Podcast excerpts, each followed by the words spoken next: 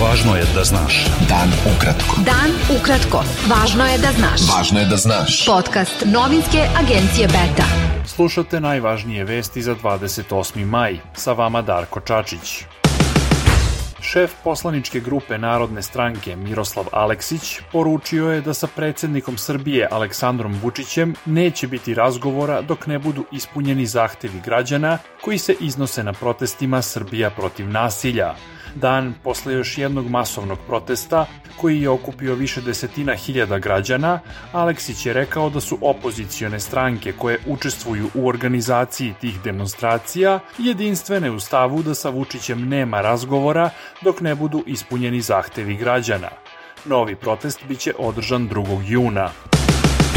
Predsednik Srbije Aleksandar Vučić pozvao je još jednom na razgovor, kako je naveo, sve one odgovorne u društvu koji dijalogom mogu da pruže šansu stabilnosti i napretku zemlje.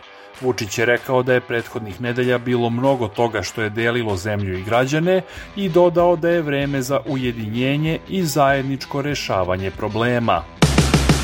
Provladini tabloidi optužili su biznismena Bogoljuba Karića da je izdao predsednika Srbije Aleksandra Vučića, nakon što je pozitivno reagovao na tweet pevačice Seke Aleksić, koja je objavila fotografiju sa jučerašnjeg protesta Srbija protiv nasilja.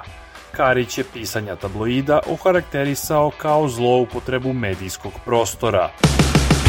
Novi predsednik Srpske napredne stranke Miloš Vučević izjavio je da će ta partija biti deo budućeg pokreta za narod i državu, čiji bi lider trebalo da bude predsednik Srbije Aleksandar Vučić.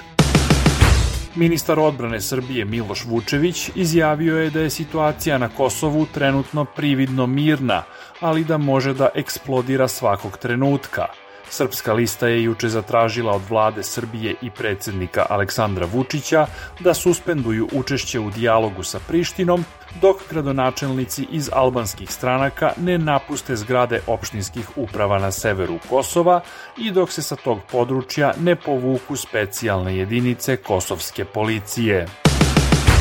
Generalni sekretar NATO-a Jens Stoltenberg izjavio je da vlasti u Prištini moraju da doprinesu deeskalaciji situacije na severu Kosova – i upozorio ih da ne povlače jednostrane poteze koji vode ka destabilizaciji. Posle razgovora sa šefom evropske diplomatije Josepom Borelom, Stoltenberg je rekao da Priština i Beograd moraju da nastave dijalog uz posredstvo Evropske unije, koji je jedini put do mira i normalizacije odnosa. Beta. Dan ukratko. Budi u toku. Turski predsednik Recep Tayyip Erdogan vodi u drugom krugu predsedničkih izbora posle prebrojanih 55 od glasačkih listića, javila je državna agencija Anadolija. Erdogan trenutno ima oko 55 od glasova, a njegov protivnik Kemal Kilic-Daroglu oko 44 od 100. Američki predsednik Joseph Biden i lider republikanaca u kongresu Kevin McCarthy postigli su privremeni sporazum o podizanju gornje granice državnog duga.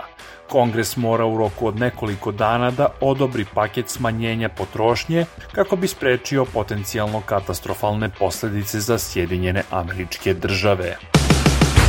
Prvi kineski putnički avion domaće proizvodnje poleteo je danas na prvi komercijalni let. Avion kineske proizvodnje C-919 prevezao je na prvom letu oko 130 putnika.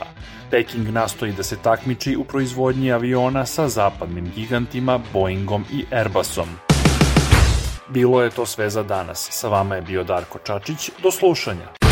Pratite nas na portalu beta.rs i društvenim mrežama. Važno je da znaš. Dan ukratko. Podcast novinske agencije Beta.